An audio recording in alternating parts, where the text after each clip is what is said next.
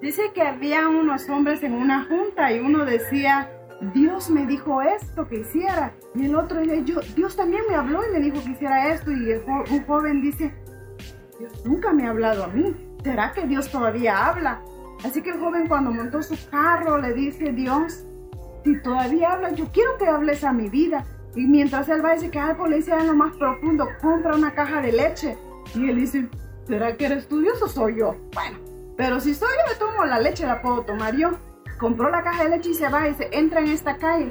Y él dice, ay no, yo creo que soy yo. Y se te dije que entraras en esa calle, así que regresó y entró. Pero cuando entra en esa calle se da cuenta que es una calle que es bien comercial, hay bastantes tiendas, buenas casas. Dice, no, yo me equivoqué, aquí no se ve que hay gente pobre, no hay gente necesitada, pero ya todo estaba oscuro.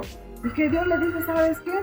Tocan esa puerta de esa casa y él dice, pero mira, ya, ya, ya, están durmiendo, todo está oscuro, así que él tocó. Y, pero cuando él toca, siente que alguien está gritando algo allá adentro y sale un hombre, le dice, ¿qué es? ¿Qué quería?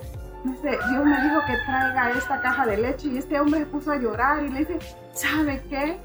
Yo me quedé sin trabajo y mi hijo ahorita está llorando, llorando amargamente porque no tiene leche. Esto fue Dios que lo hizo. ¿Sabe cuánto de nosotros muchas veces nos pasa lo de este joven?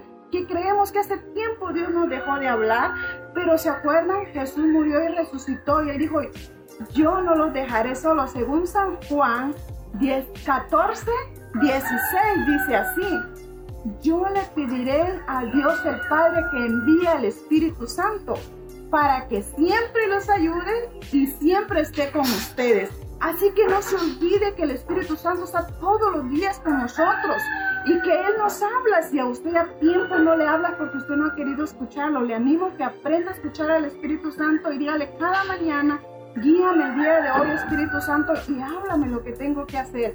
Dios le bendiga, espero que haya aprendido algo y tenga un hermoso día y siempre escucha al Espíritu Santo.